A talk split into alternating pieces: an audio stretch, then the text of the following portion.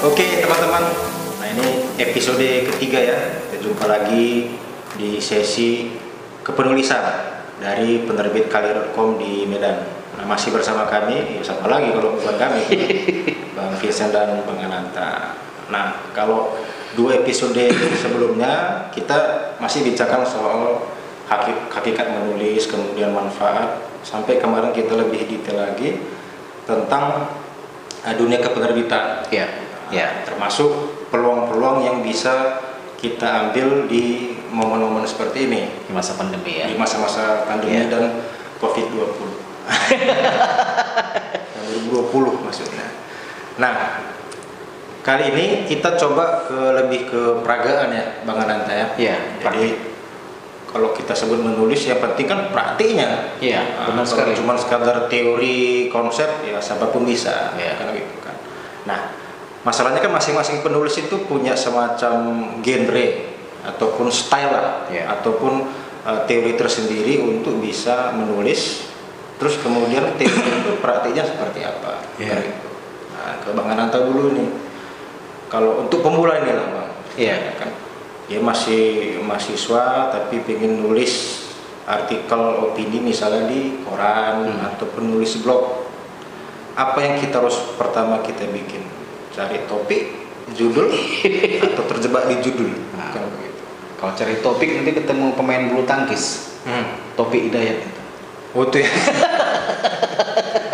tapi dia dari topik untuk main bulu tangkis ya dia aslinya namanya topik Topik. tapi setelah main bulu tangkis dia taufik ya Topik.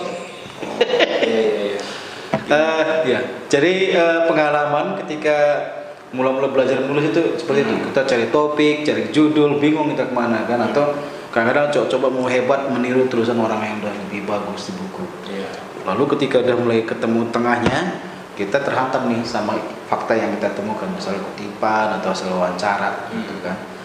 Maka saya coba-coba telusur dari pengalaman yang ada, saya punya kiat yang saya jadi mudah mengingatnya. hmm. Kiat itu namanya PREP. Pret ya Ya, PREP. Hmm. P R E T. Ya. Jadi ketika buang angin, PREP, teringat oh dari buang angin. Oh, itu. Ya ada singkatannya. Ada sih. P itu eh, poin. Hmm. Misalnya kita bahas apa nih? Eh, apakah masker benar-benar bisa jadi jaminan di masa pandemi ini misalnya? Hmm. Ternyata enggak gitu. Oh, ma- masker bukan bukan jaminan. Bukan jaminan. Kok bisa? Karena yang jadi jaminan itu BPKB sama surat tanah. Oh, itu kan termasuk benda-benda padat itu kan yang bisa dicairkan. Betul. Oh, jadi BPK BPKB benda padat, Benda padat. bisa dicairkan. Bisa dicairkan ya. Emas benda padat, Benda padat bisa dicairkan. Bisa dicairkan. Oh, gitu. Surat tanah juga benda padat kertas ya kan? Iya, bisa bisa dicairkan. itu bisa jadi jaminan. Ini belajar fisika, Pak. Lalu misalnya tadi eh, mohon maaf ya kita ganti lah topiknya. Misalnya bagaimana sih kita memperoleh penghasilan tambahan di masa pandemi ini? Hmm. Ini topik ya. Topik poin poinnya itu Bagaimana cara mendapatkan penghasilan tambahan? tambahan di masa pandemi. Oke. Berarti eh, kiatnya adalah bagaimana kita bisa menjumpai konsumen secara tanpa tatap wajah gitu kan. Hmm. Dan itu hanya bisa jembatannya sama teknologi online. Hmm. Nah, salah satu Iya. adalah menulis. Oke, kita dapatlah kan kiat menambah penghasilan di masa pandemi dengan menulis gitu. Baru masuklah ke R. R itu reason, Hmm. alasan. Alasan. Alasannya apa? Di masa pandemi faktanya mah kita nggak bisa keluar rumah secara leluasa seperti yang masa normal yang lalu. Ada new normal gitu. Semuanya terdisrupsi. Hmm. Kemudian kita kasih E. E itu example, contoh. Hmm. Ya saya sendiri mengalami ya kan. Saya nggak bisa semudah dulu ngasih training sama eh, siswa yang pernah saya berikan eh, Ya. training menulis. Lalu saya cari cara gimana? Ya udah saya berikan video, saya rekam di sini seperti guru-guru yang sekarang juga ditekankan kan memberikan video pembelajaran begitu. Lalu saya kemas, saya kirim via Google Drive ataupun dikirim via WA. Ya. Nah, kembali ke T. Tekankan kembali pada poin itu bahwa dengan mencoba kiat memberdayakan teknologi online, kita tetap bisa memperoleh penghasilan tambahan. Oke. Udah topik udah muncul kan? Topik udah muncul. Kita kembangkan, cari apa rincian dari situ kan? Benar. Itu dia. Kalau Bang Vincent sendiri gimana? Kalau apa? Ya gimana ya? banyak banyak konsep dan teori cuman ini kayaknya pengulangan yang udah disampaikan di episode yang lalu kan jadi ini cerita waktu masa kuliah ini kan ikut pelatihan ini pak. Iya ya. pelatihan menulis waktu kuliah. Kebetulan ini narasumber waktu pelatihan workshop ini adalah senior kami di komunikasi. Udah- sudah wartawan pada masa itu kan nah, saya masih mahasiswa cen-cen lah. Iya, iya. gitu kan. Cen dua di atas. Cen pangkat dua kan cen-cen. Berarti Vincent iya pas gitu kan. Nah waktu itu ada yang bertanya peserta di ketika di workshop itu peserta nanya kepada narasumber si abang tadi senior kami Hmm. bang nulis itu sebenarnya gimana sih caranya Iya, iya. nah abang ini dia lama gitu kan kemudian dia bilang kalau nulis ya nulis aja gitu Hmm. Jadi Jadi mengalir aja ya. iya jadi Apa yang dipikiran ya kan? Nah, aku pikir dia asal jawab aja kan. Abang ini ngerti nggak kan gitu kan? Ternyata itu rumusannya benar seperti itu. Iya, iya, iya. Jadi aku ingat-ingat lagi kalimatnya. Tulislah, ya tulis kalau mau menulis. Jadi sampai di rumah saya mikir-mikir, oh menulislah. Kalau eh, kita mau menulis ya menulis berarti kalau kita mau memikirkan untuk menulis itulah semacam topiknya. Iya, benar sekali. Iya, iya. Nah, jadi muncul rumusan baru daripada itu, misalnya kalau kita mau menulis, tulislah apa yang kita memang pikirkan. Betul, betul. Nah, misalnya kita mem- memikirkan tentang cara menulis, Hmm. itulah topik topik tulisannya. Pantas saya pernah dimarahin istri waktu itu. Nah, Saya nulis yang mau saya selingkuhi gitu. cerita. Jadi gini dia, enaknya kan gitu loh, Pak. Misalnya kan ingat rumusannya. Jadi tulis tulislah apa yang sedang kita pikirkan. Iya, iya, iya. Kan gitu. Udah kita kan di depan laptop seperti ini misalkan. Udah kita langsung ketikkan aja. Iya, iya. Kita lagi mikirkan apa misalnya kan. Nah, misalnya tadi kita Kita pikirkan. sedang talk show, mikirkan akan talk show. Nah, seperti ini kan situasinya kan. Atau mungkin yang lebih simpel lagi. Topiknya saya tidak bisa Menulis. Ya. Udah itu bisa. Satu kalimat kan. Nah, itu udah udah jadi topik sebenarnya gitu. Benar, benar. Karena kita memikirkan tentang ketidakmampuan kita menulis Menulis, ataupun ya. ketidakmampuan orang untuk Oke, menulis. oke. Nah, kita tinggal lanjut aja. Hmm. Misal tadi kan kalimat pertama kan, nah, saya tidak bisa menulis. Titik, spasi, lanjut ke kalimat berikutnya. Kata Bang Vincent, Kata Bang Vincent di channel YouTube penerbit kalian. penerbit kalian, ketika ingin menulis, tulislah tulis- tulislah apa yang kita pikirkan. Udah selesai. Tinggal kita lanjut saja sampai ke kalimat berikutnya tanpa kita memfonis itu apakah bagus, atau Bagus tidak. ya. Nah, Jadi kalau dalam diskusi lebih tepatnya namanya brainstorming gitu ya. Iya, gagasan ya. Iya, dengan dengan diri kita pribadi. Dengan diri pribadi gitu. Ah, Sebanyak mungkin apa yang terasa apa sampaikan saja. Iya. Jadi kemudian akan ada fase atau tahapan kita mensortir ya. Iya, Mana kita akan pilih. betul. Jadi kalau tadi saya bilang jangan vonis dulu apakah itu bagus atau tidak soal tulisan kita, karena itu kalau kita sudah memvonis, kita kan eh, berkelahi dengan diri sendiri. Oke. Nah, padahal yang paling susah itu kan melawan diri sendiri. Melawan kan? diri sendiri, iya. Jadi kalau kita misalnya tidak memvonis tulisan kita, kita situ udah berhasil untuk tidak melawan diri sendiri. Benar-benar sekali. Tapi ya. kita berteman dengan pribadi kita sendiri. Iya. Nah, itu konsep paling dasar juga itu. Tapi bukan berarti kepribadian ganda gitu. Sebenarnya semua orang cuman nggak nggak negatif. Ini yang positif. Ah, kan di komunikasi kan ada istilah itu ya, komunikasi intrapersonal. Oh, komunikasi ya. Ah, itu dia. Kayak meditasi juga begitu. Meditasi juga begitu. Oke, oke, oke. Mantap. Ini kalau saya teringat ya, Pak. Eh, tadi kita cerita meditasi, komunikasi internasional. Saya pernah di dalam satu apa materinya Pak Budi Sutejo Hmm. menulis juga semacam medit apa penyembuhan katanya. Iya. Itu kasusnya yang Pak Habibie dulu almarhum Hmm. saat meninggalnya eh, itu ibu itu Hmm. ibu Ainun. Hmm. Lalu dia merasa eh, depresi. Hmm. Kemudian dokter menyuruhnya menulis buku. Akhirnya jadi sebuah eh, novel atau semacam begitulah ya. Hmm. Nah, hingga bisa menyembuhkan pikirannya yang depresi tadi. Nah, itu. Itu Ah. semacam self healing juga ya Iya, dari iya. hasil tulisan itu. Ternyata ada dampak yang bagus ya dari menulis ya. Nggak hanya sekedar kita misalnya mengira itu dapat pemasukan ya, Hmm. membuat kita sehat gitu juga kan. Iyalah. lebih cerah. Tulisan itu ya tadi kalau misalnya untuk penyakit tertentu bisa menyembuhkan secara Benar. apa ya bersifat meditatif kan gitu Betul, betul. Nah, tapi dalam hal lain nulis dapat duit itu menyehatkan menyehatkan kantong. semakin menyehatkan iya, iya. Susah kalau kalau mau nulis nggak makan kan nggak bisa Iya. nulis. Benar sekali ya Iya.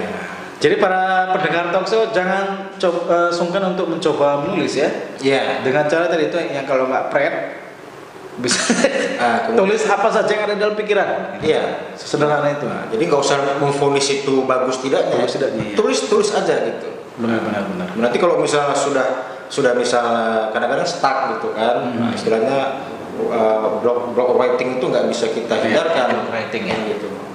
Makanya kalau udah kadang-kadang udah sumpah nggak tahu mau bikin kalimat apa aja gitu kan, kita bisa baca buku. Iya. Itu sangat membantu juga untuk oh ada kata-kata yang menarik, cocok dengan topik yang kita pikirkan. Setelah baca buku jadi tulisan. iya iya iya benar juga itu Ah.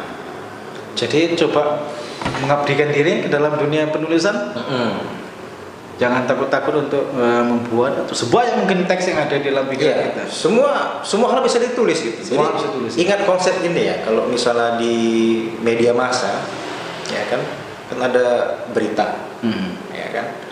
Berita dalam bahasa Inggris kan news, news ya kan. News itu kalau tanpa s, Hmm. artinya kan baru, Baru, ya. new kan gitu kan.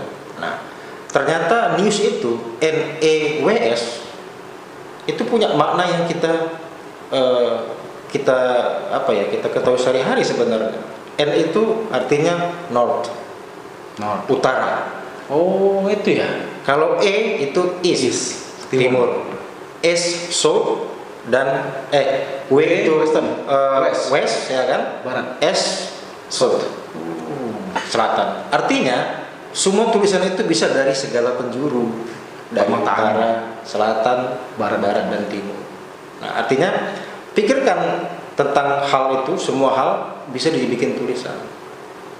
Nah, misalnya kita tadi kita udah tahu kan soal NEWS, ya kan? Misalnya, oh kita menulis soal S-nya aja, misalnya gitu kan? Bukan bukan so, es krim. kan gitu kan jadi kita cari yang nggak terbaku nggak nggak usah terpaku pada makna tadi es adalah so tapi es itu sendiri kan es es Jadi, iya iya iya misalnya gitu kan ini misalnya kan oh, udah masuk bulan eh, September ber ber ber hujan siapkan ember. Takut bocor kan begitu kan? Iya, iya, nah iya. jadi itu sebuah eh, fenomena alam kita bisa bikin tulisan. Jadi kalau misalnya bulan-bulan eh, musim penghujan begini misalnya kita siapkan payung hmm. ngecek atap rumah. Iya. Nah, jadi sebuah persiapan itu kita bisa bikin bikin jadi Artikel. sebuah artikel ataupun tulisan ataupun di blog Hmm. misalnya gitu kan. jemuran gimana di dalam rumah Iya, nah, siapkan atap sebelum hujan, Ya. misalnya gitu kan. Karena dia nggak punya payung, gitu di rumah aja kan. Kan kalau di luar kan pakai payung walaupun hujan. Jadi siapkan atap sebelum hujan. atau kanopi itu ya Ah, siapkan kanopi sebelum hujan sebelum hujan. Iya. Dia nggak punya rumah, dia tinggal di bawah kanopi. Kan topik-topik seperti itu menarik juga, Benar, gitu iya. kan. iya iya Nah, ada juga yang menarik soal bulan September. apa itu Eh, biasanya kan ada September sampai Desember itu kan musim penghujan. iya iya Tapi kalau kita googling, kita cari-cari di di internet itu ada yang bersifat anomali sebenarnya hmm. eh, iklim dunia saat ini. bisa saja kemarau gitu Ah, walaupun dia dulu misalnya 10 tahun lalu ini biasa Musim eh, musim hujan. tetapi kadang-kadang panasnya juga terik. betul betul betul Nah, itu kan satu fenomena yang bisa kita tangkap untuk kita eh, jadikan tulisan. Bisa juga soal ini ya, Bang ya, fenomena mengenai pendidikan jarak jauh ya. Gimana sekarang kan orang tua harus bekerja keras juga Hmm, iya. mendidik anaknya, apakah dia ketemu kiat atau malah ini soal mindset lah gitu intinya ya. Hmm. Bagaimana kita menghadapi eh, anomali atau disrupsi itu sendiri Hmm. Agar kita bisa eksis ya. Demikian lah Bang ya. Iya. Salah satu keterampilan Iya, ini. pun tadi kembali waktu yang kita paparkan yang episode lalu kan, yang paling dekat dengan kita lah yang kita tulis dan memang tapi yang dekat itu memang kita bisa apa ya eh, menyukai itulah. Benar. Kadang-kadang kan yang dekat juga nggak kita sukai kan, nggak bisa jadi tulisan. Gitu. Iya, Jadi iya. ah, paling mungkin soal hobi lah. Hobi itu bisa jadi tulisan. Apa keseharian anda? Suka masak? Iya, Misalnya gitu kan. Nah, Misalnya pengalaman kemarin masaknya nggak enak, betul betul betul. dituliskan aja gitu. Hobi saya bantu istri masak, Gimana? bantu istri memasak. Ah, Saya bantu makannya aja. itu pekerjaan bagus itu.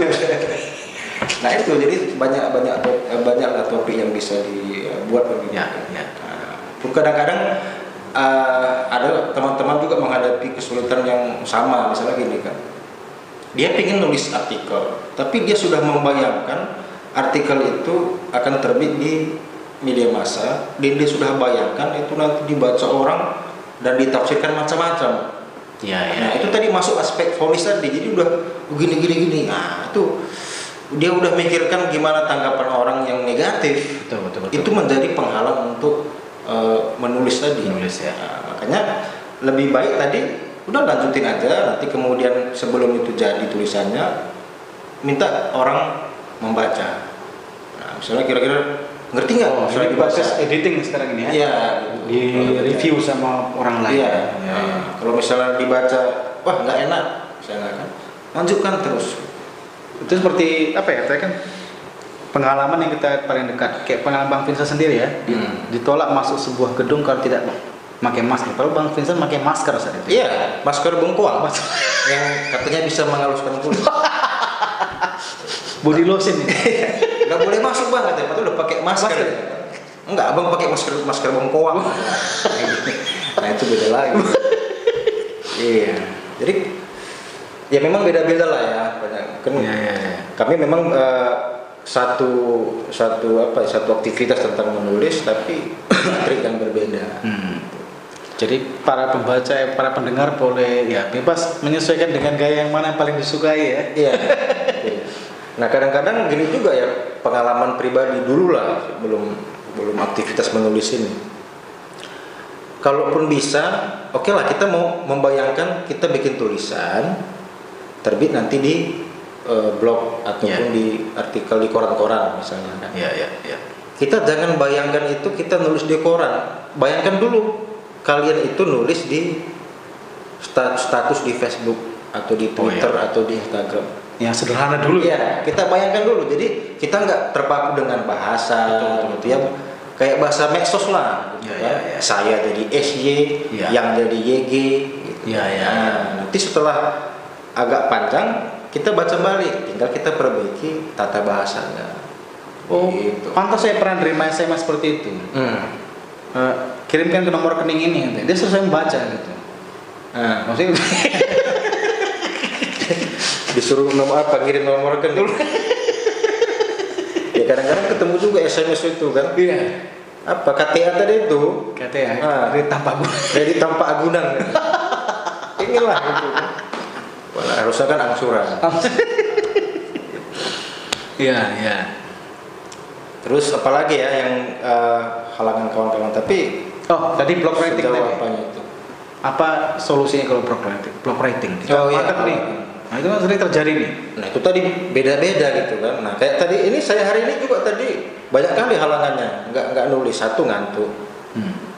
capek Hmm. ya kan padahal kopi udah dua Udah kilo tersedia. Ah, dua kilo dua kilo kilo miligram kilogram itu udah banyak lah kopinya kan biasa kalau ngopi itu langsung cas kan gitu Iya, Nah, iya. ada aja halangannya itu termasuk halangan juga untuk menulis Ah, tapi karena beda-beda ya kalau misalnya tadi karena kita saya nulis itu memang eh, tuntutan pekerjaan memang harus Iya. setiap hari Iya. ya setidaknya satu hari itu jangan sampai nggak menulis lah gitu. Iya, iya, iya, Kan? iya. itu tadi kita eh, cari cari ide kemudian eh, baca-baca buku dulu kan gitu kan baru kita tas nah, kayak ya misalnya setelah syuting ini langsung nulis nanti di rumah gitu ya penting satu hari ya jangan jangan sampai ada tulisan Oke. gitu Nah, Jadi paling- semacam komitmen gitu ya. Iya, gitu. Jadi kalau kita memang komitmen untuk nulis, ya halangan tadi, blog writing tadi pasti bisa dilompati, nggak ada masalah sebenarnya. Saya kalau mau keras nih sama diri sendiri. Mm. Kalau nggak nulis nggak makan gitu kan. Nah, gitu. Nah. Itu tadi. Makanya harus memang harus bisa ngelawan diri pribadi. Ngelawan diri Nah, jadi musuh paling berat itu kan Diri diri sendiri. pribadi. Iya, Itu diri sendiri. Jangan jangan lihat orang lain. Betul, kan. betul. Jadi kalau kita mau mengatasi musuh itu adalah orang lain, maka kita harus mengatasi diri sendiri dulu. Benar, benar. Itu, itu. Kalau memang kita memang kita rasa kita tidak bisa menulis, cari apa permasalahannya, apa apa solusinya kan gitu. kan. Betul, betul.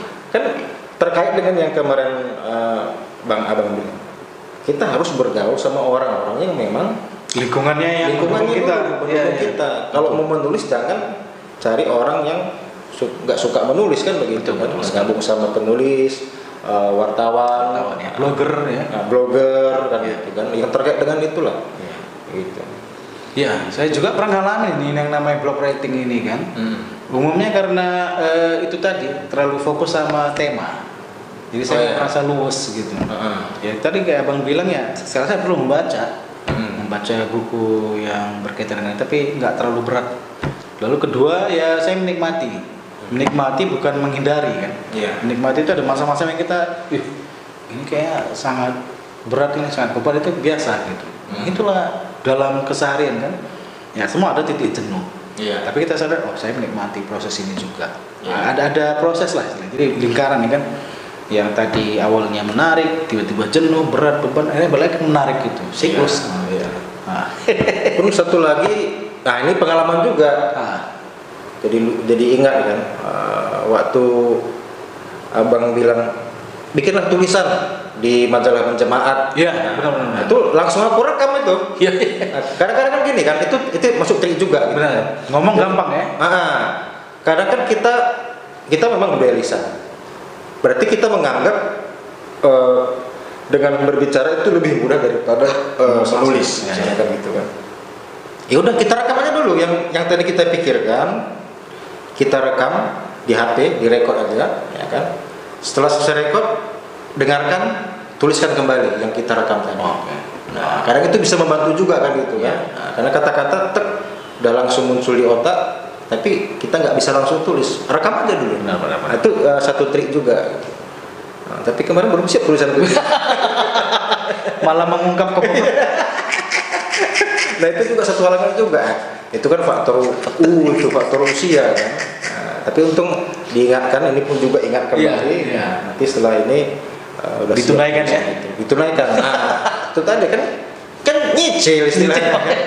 Kan. nyicil tapi harus lunas. KTA. Nah, konsep kemarin kan harus cicilan Iya. untuk menulis itu kan. Artikel sepede apa pun itu konsepnya nyicil tapi harus dilunasi. Malah keren kan, disuruh ngetikan orang lain. Iya. Nah itu menarik juga ya kan. Nah satu kita memang orang sibuk, tapi orang yang suka nulis, yang yang harus aktivitas memang menulis juga sibuk juga. Betul betul. Nah, jadi seperti tadi, saya udah rekam, ya kan. Tapi nggak langsung saya tuliskan karena saya juga nulis eh, hal yang lain ya. Ya, tugas ya. Tinggal tadi konsep keroyokan. Aku minta orang lain kirim rekaman tadi, Iya. dia yang menuliskan. Ngetikan ya. Gitu.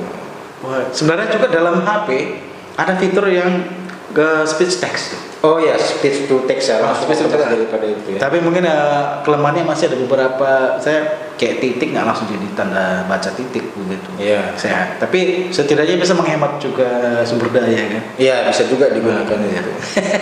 Asal jangan salah cakep nanti kan. Ya campur-campur bahasanya kan. Software nggak ngerti Iya. pakai campur bahasa karo deh. Misalnya kan saya simpan uang tadi uang honor di bawah meja supaya ketemu istri.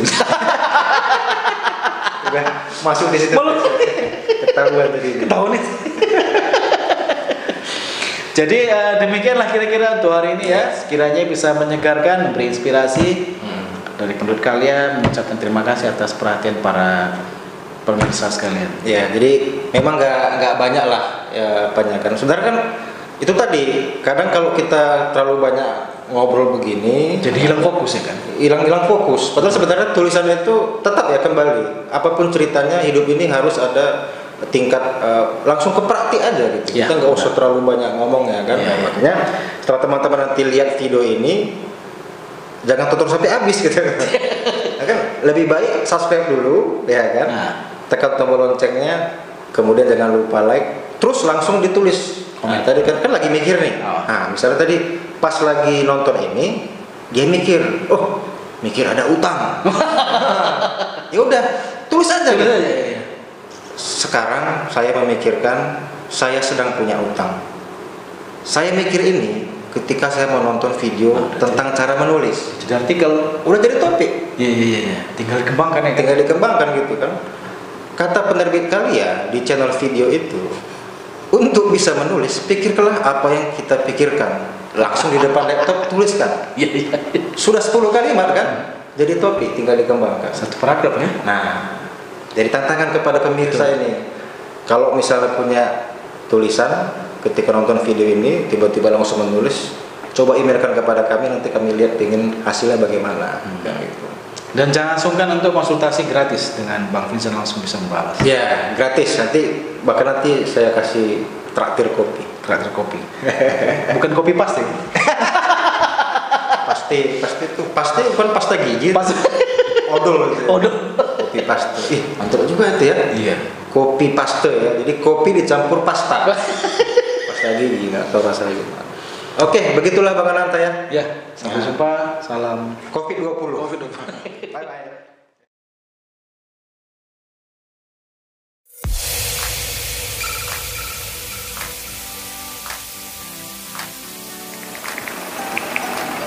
Halo para pendengar atau pemirsa Kalia Talkshow. Hari ini kita masuki episode yang keempat. Bersama kami ada Bang Deddy Hutajulo Ya. dan lebih senang dipanggil Papa Iel ya. Karena memang anaknya bernama Gabriel ya. Gabriel. Eh, Bang Deddy ini adalah jurnalis di harian analisa Betul. dan juga seorang apa ya yang gemar menulis ya sampai membentuk perkamen atau Oh, itu, persatuan suka menulis itu? Ah, anggotanya. anggotanya. Sudah bayar uang anggota? Artinya bukan saya pendirinya. oh berarti bukan pendiri. Bukan. baik.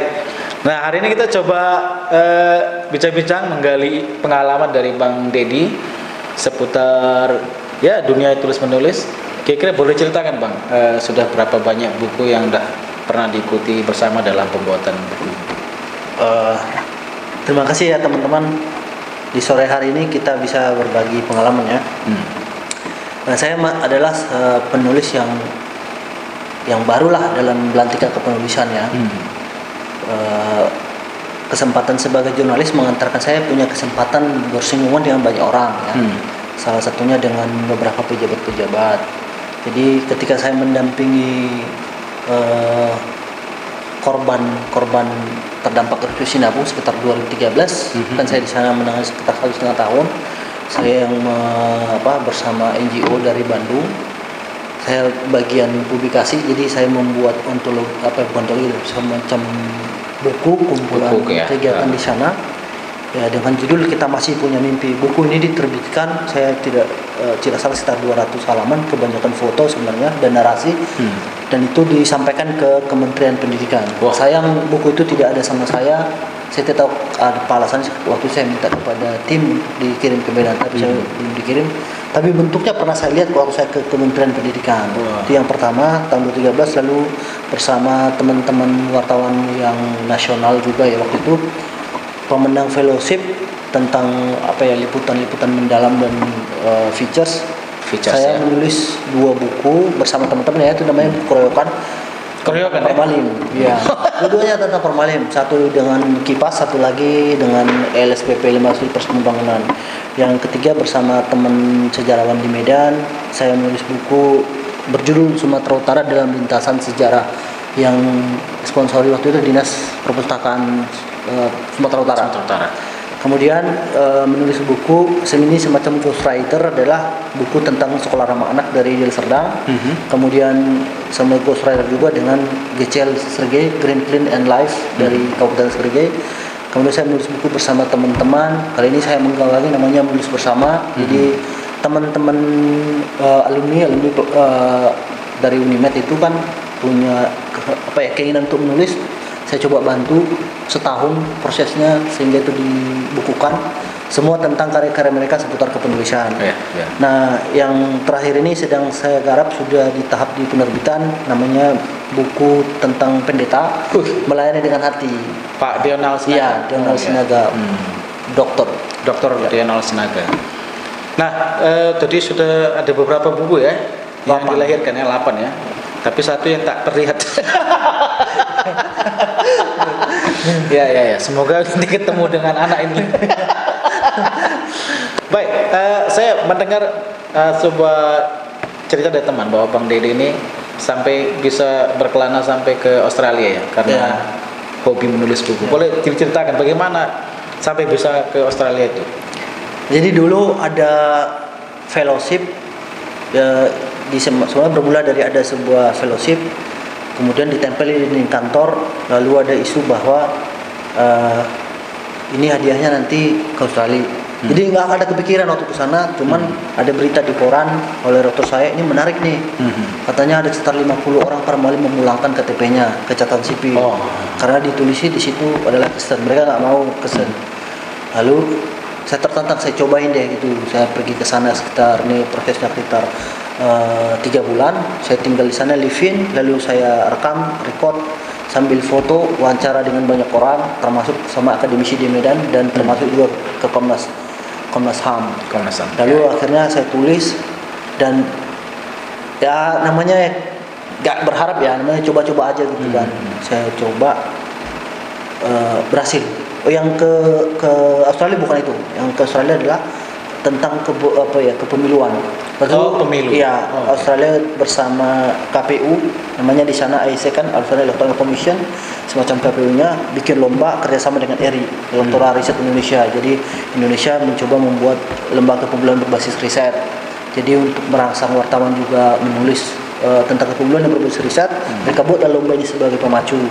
Lalu saya coba waktu itu temanya yang saya ambil adalah bagaimana kawal pemilu. Oke. Nah, saya berhasil eh, menulis tentang orang-orang yang, ber- yang mengumpulkan C6. Oh, lembar C6 itu Ya, lembar C6 dikumpulkan. Ada kasusnya Martin Manurung dan beberapa orang dari awalnya dia dicurangi, tapi karena dia mengantungi C6 itu, lalu dia bisa membalikkan suaranya. Dia berhasil. Ada orang yang sebenarnya dia menang, tapi akhirnya kalah karena suaranya dicurangi, tapi dia bisa membuktikan karena nggak punya C6 melalui program apa ya kawal pemilu yang dilakukan eh, yang oleh saya lupa nama tokohnya waktu itu. Lalu saya coba kenapa nggak dilakukan kawal pemilu untuk pilkada selanjutnya. Iya. Nah ternyata isu ini disukai sama panitia dan itu berhasil lolos. Hanya dua dari Indonesia, saya satu dan satu lagi dari Jakarta Sinar Harapan. Hmm. Berdua lah kami yang pergi sana diberi kesempatan buat kayak studi lah, studi Iya. dengan pemilu mereka di sana. Iya. Saya mengunjungi kantor KPU-nya di sana yang ada di pusat dan yang ada di Melbourne. Mhm. Jadi kami keliling ke sana bolak-balik. Pusat itu di Canberra atau di Ya, pusatnya di Canberra. Oke. Segala pusat pemerintahan ada di Canberra. Eh, kira-kira dari pengalaman ke negeri Kangguru itu ya, apa aja yang anda atau Bang Dedi dapati hal baru atau Yang pertama, kalau di sana kan partisipasi ke pemilu itu hampir 100%. Yang bisa mereka capai baru 95%. Hmm. Kemudian buat mereka pemilu itu kan nggak kayak kita bisa direncanakan jauh hari. Oh. Kalau mereka kapan mau pemilu langsung dilakukan. Kadang Oh, sudah hanya siap ya? hanya eh, kita bulan lagi gitu. Jadi nggak Iya, punya iya, iya. persiapan. Ya, ya, ya, ya. Karena mereka tidak punya kendala lagi. Kita kan kebanyakan kendala di DPT misalnya. Ya. Di sana kan DPT-nya hampir akurat semua. Ya, Jadi kalau kalau orang mau pindahan itu harus melapor juga. Ya, ya. Jadi terkoneksi juga antara misalnya eh, data mereka di kependudukan dengan data mereka misalnya di bidang asuransi di kepolisian itu tuh kayak integrated ya. Jadi jadi kalau eh, pemilu mau diadakan besok juga bisa gitu. Oh, iya, iya, Nggak ada masalah. Terus di sana tingkat partisipasi publik itu tinggi karena mereka juga termasuk kaum yang yang terdidik ya, Ya, ya. yang menyadari betul bahwa ini kesempatan mereka untuk menyampaikan suara mereka lewat parlemen dan corong-corong suara itu eh, disediakan disediakan memang ada juga kayak eh, website di mana kita bisa melihat tempat-tempat untuk pemilihan. bukan menyampaikan aspirasi Oh, kita aspirasi. Oh, Ya. iya, iya, iya. karena mereka eh, sangat peduli dengan aspirasi dari masyarakat. Masyarakat. Karena itu nanti pada akhirnya di sidang parlemen mereka suka kontok-kontokan. Itu biasa Iya. Terus ada namanya early early voting day. Jadi early voting day itu eh, bisa me- apa ya memilih duluan bagi Oh. orang tertentu. Misalnya saya mau eh, istri saya lagi hamil, gue milih Oh, duluan ya. iya, iya. Itu kalau nggak salah dikasih terus eh, sebulan atau tiga minggu ya. Iya, iya, iya. Jadi kita bisa milih. Gue mau pindah nanti eh, bulan depan pas satu pemilu mau nggak bisa. Oke, Jadi oke. sekarang saya bisa milih gitu early voting day. Jadi ada fasilitas demikian ya. Iya, dan itu berikan. Jadi ini menarik sebenarnya. Jadi isu ini eh, pernah disampaikan juga ke KPU Indonesia, tapi kayaknya belum bisa mendapat tempat ya. Iya, iya. Early voting ini menarik. Suatu saat ke Indonesia kalau kita misalnya lagi ujian, lagi hamil, ada kerjaan Iya. yang benar-benar bisa tinggalin, kita bisa menyampaikan Salah, aspirasi early voting day kira-kira begitu. Te- saya kita tertarik nih bagaimana latar belakang keluarga Bang Dedi hingga sampai suka menulis ini. Apakah Jadi- ada pengaruh latar belakang Iya. keluarga atau sekolahnya kan bagaimana ya? Latar belakang sih bisa jadi ada latar belakang itu ya, tapi mama saya kan hanya tamat kelas 2 SD nih. Nah, Bapak saya tamat SD Ah. almarhum kan. Jadi kalau basic basic nulis ya ya mereka bisa menulis apa ya eh, letter-letter begitu ya, Ya, tapi ya. kalau menulis buku tidak dari nenek moyang saya kayaknya tidak punya deh.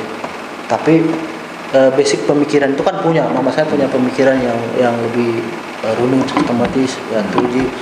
Jadi basic-basic pemikiran itu ada diwariskan dari ibu saya. Terus karena saya juga sekolahnya ter- tergolong baik ya, maksudnya SD, SMP itu saya diberi kesempatan untuk mengakses pendidikan yang baik oleh orang tua saya. Ya, ya. Jadi saya berterima kasih. Jadi sampai saya kuliah, eh, saya kan jurusan matematika. Di Oh. kami matematika kan yang diajarkan logika ya, Oh, logika. Oh, iya, sistematika, iya. dan bagaimana kita runut untuk menyampaikan gagasan kita dengan baik. Nah, waktu di mahasiswa dulu saya ikut pelatihan yang dibuat oleh Perkamen. Perkamen itu perhimpunan suka menulis. Hmm. Jadi saya itu belajar.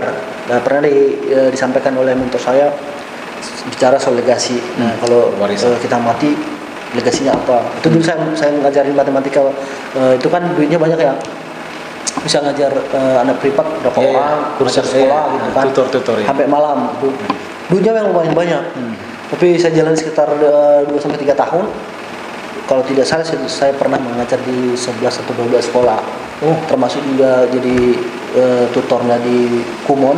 Kumon. Ya di Oh, Jakarta. iya. Ya, Jepang itu ya. memang duitnya Pak, tapi nggak punya legasi sama sekali. Nah, dan kayaknya duit itu isi kami go ya. Jadi akhirnya, hajang juga. Iya, akhirnya saya mikir, jadi apa nih? Ya. Pernah dalam pelatihan itu kan saya tetap ikut pelatihan disampaikan ada satu pekerja nggak akan pernah pensiun gitu ceritanya. Apa tuh lalu katanya itu penulis loh kalau ini kan menarik ya. Bagaimana kita akhirnya suatu saat bakal pensiun oleh karena usia atau karena situasi tapi kalau menulis kita nggak akan pensiun. Terus ada satu pertanyaan yang disampaikan "Kak, kalau misalnya kamu nanti dipanggil di hari penghakiman kamu mau bilang apa? Terus, nah mentor saya bilang paling tidak saya bisa nulis saya pernah nulis. Nah artikelnya Iya, ada. iya, iya. memang kecil dan sepele tapi itu bukti yang konkret gitu kan. Lalu itu mempengaruhi alam pemikiran saya. Lalu akhirnya saya mencoba menulis dari hal yang sangat jelek sekali. Saya dulu menulis dan ya kalau saya lihat saya tertawakan sendiri. Ya artinya itulah. Proses eh, itu kalau nggak salah sekitar semester 4 atau semester 5 saya lupa. Saya mulai menulis dan tulisan-tulisannya ditertawakan sama teman-teman. Eh, dia dicaci maki lah gitu kan tapi saya PD-nya di situ. Begitu saya tulisin saya tempelin di apa ya di kamar kos ya di kos. Ah. lalu dengan PD-nya tulisan yang itu saya kirim ke Kompas. Saya bolak-balik di dikasih komentar sama Kompas. Dan saya bersyukur Kompas mungkin masih mau baca ya. Sampai akhirnya belum pernah terbit di Kompas Iya, tapi saya pernah menerima entah sekitar 40 lebih lah komentar-komentar dari Kompas itu. Setelah saya kirim di komentar dulu komentarin sampai terakhir komentarnya tidak ada ruang untuk tulisan itu Tulisan itu ya. ya. tapi bagi saya itu proses ya proses bagaimana saya saya itu eh, dari yang sama sekali tidak bisa menulis akhirnya eh, bisa menulis sampai hari ini Hmm.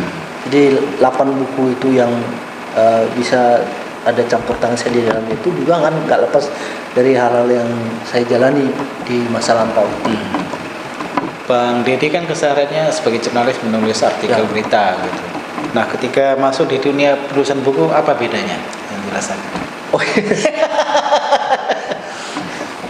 Eh, prosesnya bi- mungkin bisa sama ya. maksudnya kita harus harus berusaha mencari eh, fakta-faktanya Hmm. tapi kepenulisan jurnalistik yang saya jalan itu kan eh, memakan waktu lebih pendek Hmm. kemudian proses yang lebih pendek kalau menulis buku kita pad- eh, sampai pada tahap kita harus mem- memahami dulu gagasannya secara lengkap. Jadi understanding dulu. Kalau kita nggak understanding kita ini kayak kayak apa ya kayak ngalur ngidul gitu ya. Ya, kita ya. kayak kayak orang kesurupan gitu. Jadi kita paham dulu apa yang mau kita tulis lalu kita susun skemanya. Menyusun skema itu orang lain bisa sebut itu kayak apa ya kerangka ya. Ya, jadi, ya. jadi memang harus punya kerangka dulu Kerangka. ada gagasannya kita punya skemanya dengan Oke. mantap di tahap ini sebenarnya paling paling sulit ya Mhm. karena kalau kita nggak tahu apa yang mau kita tulis kita kayak orang buta yang berjalan di Ya. jalan gelap gitu kan Hmm. sudah kita nggak tahu ya kebingungan jadinya tapi kalau sudah ada rule nya sudah ada eh, skemanya kita bisa on the track kita tahu mana yang mau kita kejar mana dulu yang mau kita kerjaan misalnya kita duluan dari apa yang kita misalnya paling gampang kita kejar Hmm. kita mulai dari situ sesuai dengan track yang sudah ada Ya, ya. dan memang itu makan waktu setelah eh, misalnya pengalaman buku eh, yang terakhir ini misalnya eh, naskah eh, udah on the track kita kerjain ya memang kita kayak saya menyunting kemarin itu sampai 8 kali bolak-balik saya sunting Sendiri dulu ya? sendiri Oke. lalu saya minta teman-teman yang yang bersedia membaca saya bacain bacain bacain lalu kasih masukan saya koreksi lagi koreksi lagi Hmm. Dan memang ya kadang-kadang bosan karena yang yang kadang kita baca bukan teksnya lagi memori di otak yang kita baca Oh, itu sesuai ingatan kita saja. Iya, coba kan rupanya Tivo nggak bisa lewat juga gitu kan. Oke, Karena ternyata memori kita baca. Jadi Betul, betul, betul. memang memang butuh ketenangan kan. Hmm. Sampai pada tahap buku adalah bagaimana kita yakin dengan gagasan itu, lalu kita bikin skema, lalu kita kerjain dengan stamina yang kuat. Kira-kira Hmm. gitu. Kalau pekerjaan jurnalistik karena dia memang menantang ya, kadang-kadang kita bisa kerjaan di lapangan, ini nggak bisa kerja di lapangan.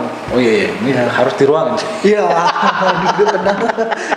di lapangan nggak bisa kan. Kadang-kadang kalau kita di lapangan kita mendapat kayak stimulus atau rangsangan yang memaksa otak kita berpikir lebih cepat. Misalnya kita penginderaan kita aktif kuat, kita bisa menulis lebih kuat. Dan kita gitu kan. Tadi dari percakapan dengan Bang Dedi ini, saya melihat Bang Dedi asal ada kesempatan berkompetisi, tertarik begitu ya. Bukan karena hadiahnya, tapi Ya. ingin merasakan pengalaman baru begitu ya. Eh, beberapa kompetisi yang saya suka kalau idenya menarik. Oh, Saya idenya ini yang menarik. menarik. Eh, be- belakang 2020 misalnya ide-idenya kan berat ya. Kalau idenya tidak tidak misalnya saya tidak tahu dari mana saya harus dapat ide itu, ya saya mundur. itu. Hmm. Kadang kalau ide seputar pendidikan, karena basic saya pendidikan, Oh, iya. lebih lebih mudah untuk apa ya berpikir. Berpikir ya. Tapi kalau idenya misalnya bicara tentang teknologi, Robot itu, gitu ya. itu sesuatu yang rumit ya. misalnya digitalisasi Digital- media itu kan sesuatu yang baru bagi saya. Ya, ya, ya. Walaupun saya bekerja di media, tapi di tema digitalisasi media sesuatu yang benar-benar baru yang harus saya dalami pelan-pelan. Jadi Hmm. begitu dalam tentang itu saya nggak langsung berani gitu. Memang menarik ya, itu isu baru. Tapi kalau bahan nggak punya juga berat juga. Benar, benar, benar. Jadi minimal saya punya literatur atau narasumber yang bisa menjelaskan ke saya uh, minimal kulit-kulitnya baru saya bisa berpikir, loh idenya kayak ini menarik kayak gitu. Sama seperti yang tadi bilang eh, karena backgroundnya matematika. Iya. Harus logis ya. Betul. Kalau tidak masuk logika ya jangan. oh ya, Bang Dedi juga eh, sedang menekuni untuk membangun media sendiri begitu ya. Iya, iya. Boleh cerita sedikit mengapa tertarik menekuni dunia itu? sih? Ya, saya melihat persoalan per- pertamanya saya alami adalah kalau kita bekerja pada orang lain selalu banyak sumbatnya. Saya iya. mengalami banyak sumbat. Oh iya. Saya kira ini uh, Layak. fakta-fakta yang bukan soal layak tapi fakta yang perlu untuk dipublikasikan. publik ya. Tapi karena ketika itu bertentangan dengan kepentingan mungkin si bos, kepentingan uh, orang yang bersangkutan di tempat saya bekerja, Hmm. lalu itu di di di cut misalnya atau ditunda, lalu itu sering sekali terjadi. Kemudian ada ancaman-ancaman yang datang juga kadang-kadang dari dari orang terdekat kita bilang kamu kok nulis tentang begituan gitu kan. Ya, lalu kita ya. merasa loh kita menulis kan soal kebebasan yang maksudnya kita mau berekspresi untuk hal tertentu. Kita juga memang mengetahui ya batasan Ya. tertentu. Tapi untuk hal yang menyangkut hak asasi manusia tentang uh, uh, bagaimana manusia itu sekarang terpinggirkan dari jurnalisme gitu kan. Saya kira uh, ya kita memang harus harus punya corong sendiri yang bisa menganulir itu. Itu yang pertama. Kedua ketika misalnya media tempat kita bekerja itu eh, tidak memberikan kita kesempatan atau tantangan-tantangan baru. Jadi be- bekerja itu kadang-kadang kalau sekian lama kita bekerja satu media itu tantangannya sudah nggak ada lagi gitu. Jadi kita ya? ya kita butuh sesuatu yang lebih menantang gitu kan. Hmm. yang mau buat kita berpikir kalau misalnya Jack Ma bilang eh, yang Alibaba ya pada usia tertentu kamu lakukan kesalahan Ya, ya, ya. lakukan banyak kesalahan supaya kamu akhirnya bisa lebih maju Ya, ya.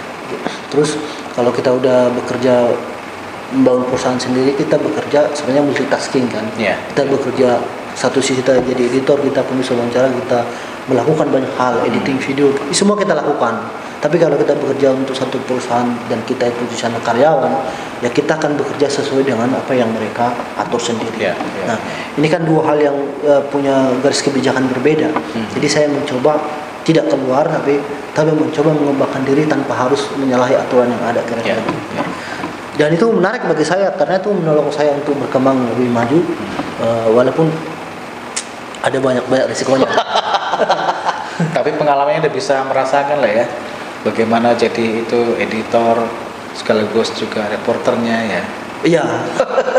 Karena kan saya alami misalnya eh, dari kita bekerja misalnya sendiri ada juga pihak-pihak lain yang menegur maksudnya eh, memberikan kita masukan Oh, Kita waktu yang foto nanti diajari bagaimana sih foto yang baik itu begini begini begini.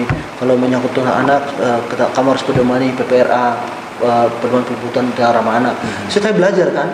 Iya, iya, oh benar juga ya. Jadi apa yang saya eh, kerjakan itu akhirnya nggak hanya berlalu begitu saja ternyata itu direspon oleh publik. Oke. Nah, lalu mereka memberikan stimulus kan. Jadi media itu tidak tidak hanya satu pihak. Jadi mereka kasih feedback ke saya dan saya menangkap itu sebagai satu apresiasi bahwa kerja-kerja begini tuh kerja-kerja yang dibutuhkan oleh masyarakat kira-kira itu. Ya, ya. Wah, ini inspirasi juga bagi saya sendiri. Ya. Baik, Bang Didi, mungkin pemirsa ada yang penasaran ini. Kira-kira eh, kiatnya jika mereka yang belum pernah menulis buku, apa kiatnya Bang Didi yang bisa kita share dengan pemirsa? Katanya.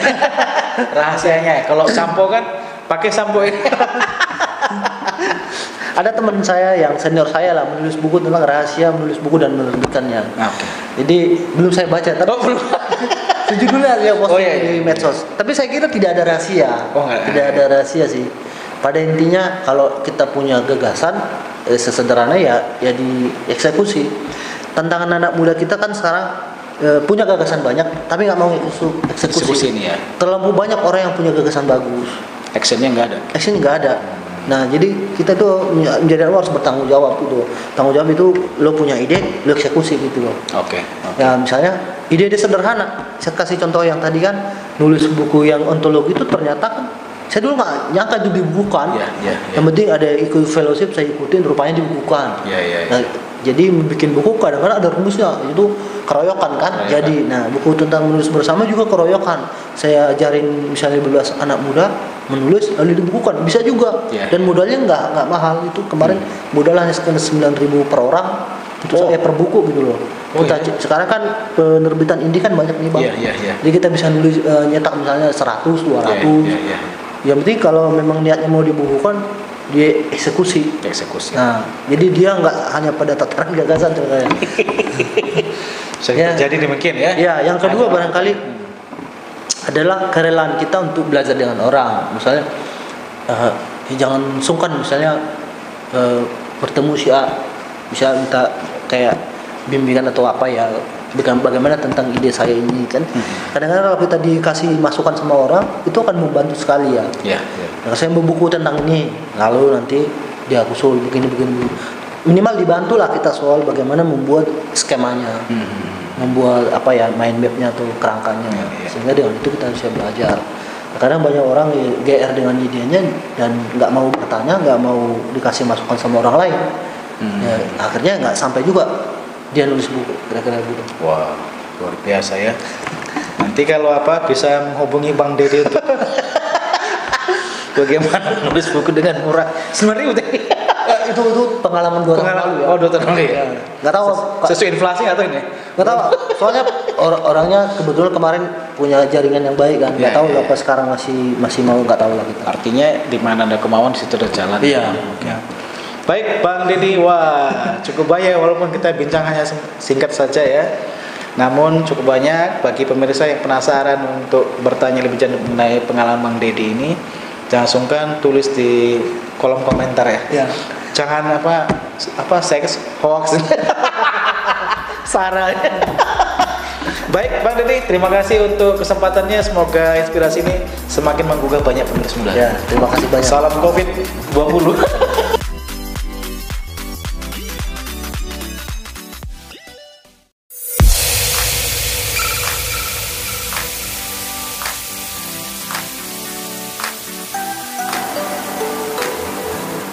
Hai teman-teman netizen dan rakyat Indonesia sekalian.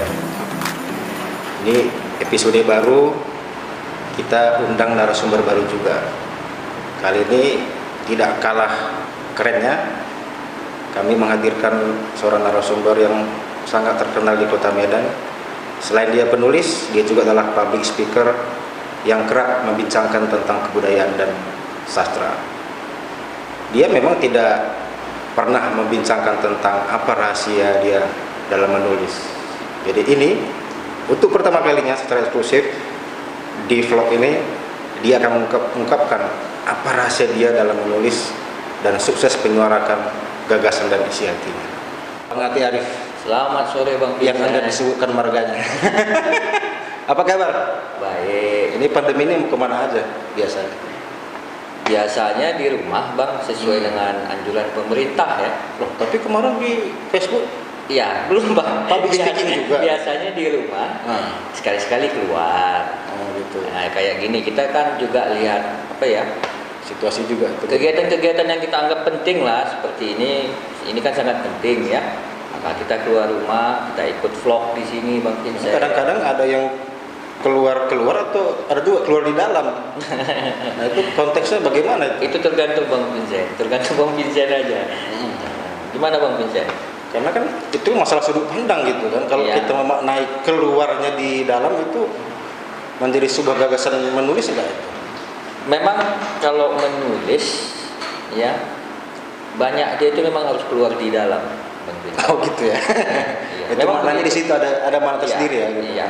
Karena menulis itu bagi saya itu sesuatu aktivitas atau satu aktivitas di mana yang di dalam itu memang harus dikeluarkan. I see. Kemudian ketika dia dikeluarkan, dia memang harus di dalam. Di dalam apa? Secara teknis ada orang yang menyebut dengan framing. Mhm.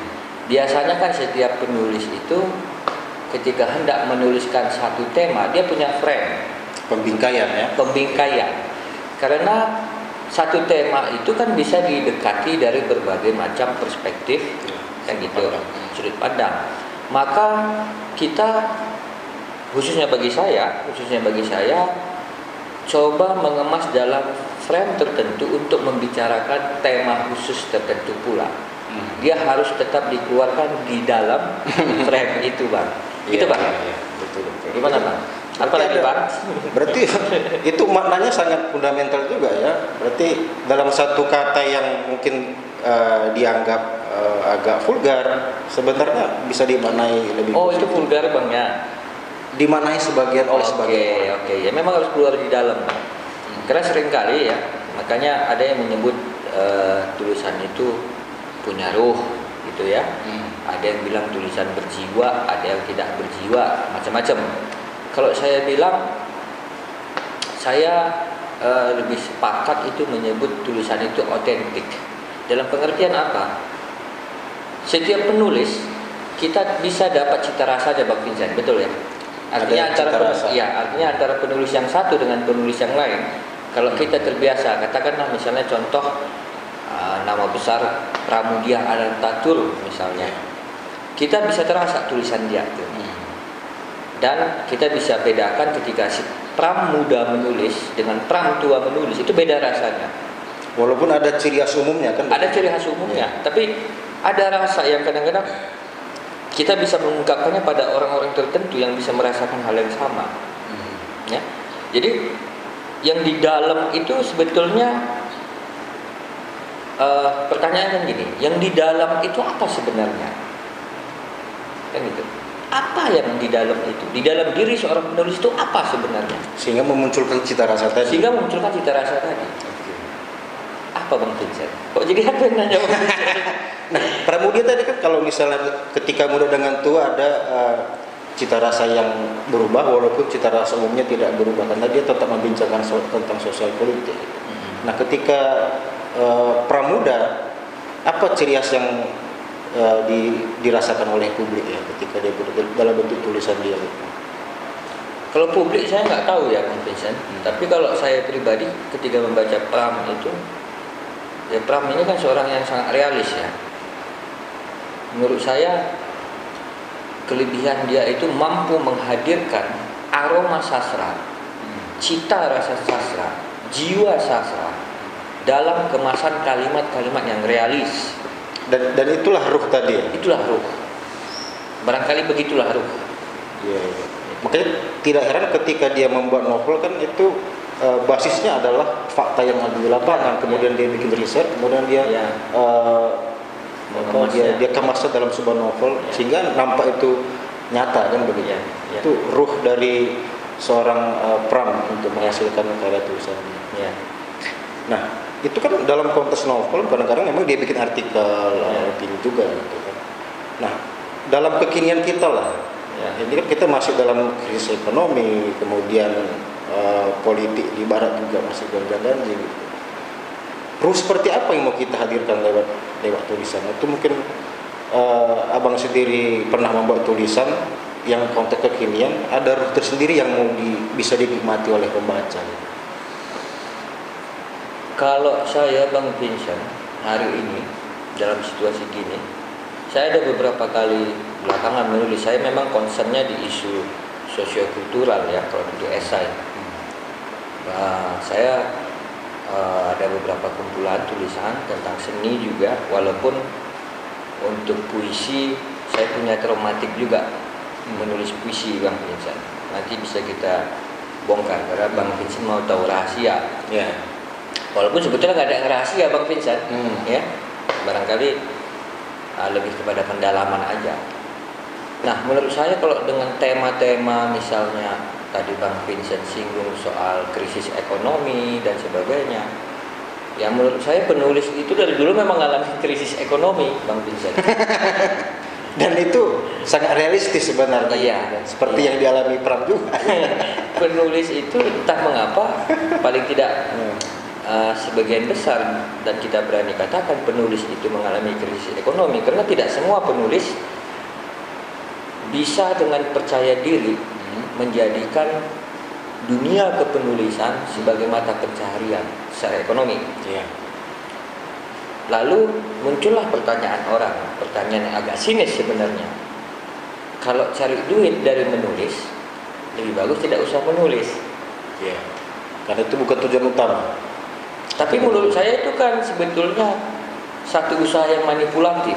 Kenapa? Seorang penulis itu sudah menginvestasikan waktu, pikiran untuk meriset, untuk menulis.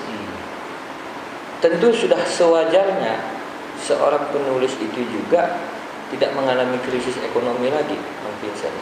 Kalau kita baca sejarah kan dulu dunia kepenulisan itu kan digawangi oleh para empu, para para para brahmin, resi. Bahkan di Eropa juga istana raja-raja itu punya penulis khusus kan. Iya. Dan Dan mereka- dari kalangan rahib juga kan. Iya. Dan mereka itu kan difasilitasi oleh eh, kerajaan, oleh istana untuk fokus dalam menulis. Artinya mereka tidak perlu lagi pusing memikirkan dari mana anak istrinya makan, suaminya, anaknya makan. Ya, jajannya, jajan beli kopinya dari mana? Oh dulu udah kopi ya misalnya. ada, tidak ada. Zaman-zaman kerajaan. Iya, zaman-zaman sufi-sufi raja-raja Eropa itu kan sudah minum kopi, makanya Iya. mereka expand kan. Iya, Tapi cappuccino belum ada kayaknya. Cappuccino belum. Tapi balik ke poin tadi adalah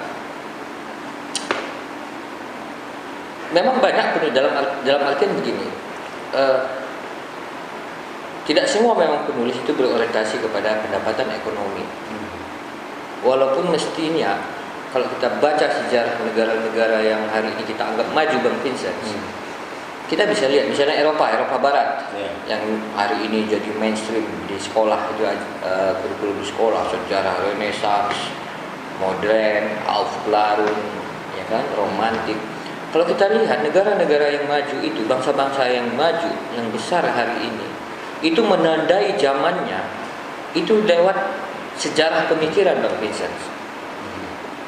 Misalnya, Renaissance, Aufklärung dan sebagainya itu, apa yang menjadi ikon dari zaman itu? Salah satu toolnya adalah eh, kepenulisan. kan? Kepenulisan, Tanpa menulis tidak ada revolusi dan Pemikiran. itu. kan gitu. Nah, artinya apa? Begitulah vitalnya sebenarnya posisi tulisan termasuk kepenulisan dalam menggerakkan sejarah. dalam roda sejarah. Nah, ya tentu kan berbanding terbalik juga dengan kita ya. Sejarah kita itu kan ditandai dengan perpindahan kekuasaan dari kekuasaan, pengkhianatan, berdarah-darah. Sehingga saya agak heran memang 90 ya, 90% orang yang menggantungkan kehidupan artinya untuk eh, sirkulasi hidupnya ya, makan, minum, menggantungkan dari dunia kepenulisan tidak semua berhasil berpikir. Saya tidak heran karena memang mainstream kita itu walaupun kita pernah mengalami satu masa ya, Iya. satu masa itu pasca uh, revolusi 45 kemerdekaan itu kan dunia pemikiran, dunia tulis menulis itu kan menggeliat ya. Tapi kemudian setelahnya setelah itu kan dunia kepenulisan itu uh, agak-agak sedikit ambruk ya. Loh, sekarang memang sudah eh, tidak mengeriak lagi profesi penulis atau bagaimana? Karena sekarang kan kalau misalnya lihat kita lihat toko buku sebagai representasi sastra itu kan kebanyakan buku novel. Ya. Kalau yang kekinian, nah, kalau kita melihat bahwasanya menulis itu adalah eh, mewujudkan gagasan di, di kepala. Ya. Nah, makanya kan kemudian sekarang definisi kepenulisan kan juga sudah jadi eh, ini Bang Vincent. Kategori penulis itu sekarang ternyata dia sudah menjadi multidimensi. Kenapa? Hari ini juga hadir yang namanya new media, media sosial. Nah, pertanyaannya, apakah orang yang menulis di media sosial bukan seorang penulis? Ya. Nah, itu kan satu-satu pertanyaan apa ya? Pertanyaan problematik. cuma nulis status 100 kata misalnya kan apa Nah. itu penulis? Nah, kan itu itu kan menarik itu. Ya, kan itu kan menarik kalau kita eh, dalam itu Bang Vincent. Hmm. Tapi kalau kita masuk dari sisi eh, apa ya? efektivitas, Hmm. sisi bagaimana kemudian dampak atau fungsi dari tulisan itu ternyata di Facebook itu bisa mempengaruhi pikiran banyak orang Bang Vincent. Ya, walaupun dengan singkat ya kan, karena Iya. distribusinya lebih masif kan, Iya. nggak heran ada Iya. ada kandungan hoax di situ Iya. kan, sehingga menggerakkan masa untuk demo atau apa lagi. Bang Vincent seperti penguasa. Enggak maksudnya begini Bang Nah. Vincent. Eh, dengan fenomena di media hari ini, ternyata definisi kepenulisan juga perlu kita pertanyakan ulang. Ya, misalnya kalau hari ini kita Dalam hal dampak gitu ya, misalnya. dalam hal dampak dan termasuk kualitas juga di Facebook itu banyak penulis-penulis bagus Bang Vincent. Terlepas dari ke mana pun arah dia, ya ke mana pun arah dampak daripada tulisan Hmm. itu, eh, poinnya adalah tulisan itu bisa menggerakkan orang. Gitu loh. Tidak semua orang punya kemampuan menulis menggerakkan orang. Ya. Gitu loh. Dan itu memang tujuannya kan gitu kan. Buat apa kita menulis kalau misalnya eh, tidak dibaca tidak berpengaruh kan? gitu. Sehingga sehingga menjadi berdampak ke sosial itu kan tujuan penulisan. Itu satu. Tapi kalau bagi saya pribadi Bang Vincent, karena Bang Vincent mau rahasia, Nah, bagi saya menulis itu terapi Bang Vincent. Itu terapi. Terapi. Bagi saya itu obat. Makanya kan bagi saya pribadi kalaupun saya dapat sesuatu katakan dapat pendapatan ekonomi dari dunia kepenulisan, bagi saya itu bonus. Eh, tujuan utama saya dari dunia kepenulisan itu menulis sesuatu itu adalah terapi bagi saya. Saya merilis, saya melepaskan gumpalan pikiran dan emosi dalam diri saya itu lewat menulis. Ketimbang saya narkoba, Bang Vincent, Ya lebih baik nulis kan. bagus nulis kan? Karena kan so stres ya kan. Iya. Oh, jadi kalau stres nggak ada duit kita nulis aja gitu ya.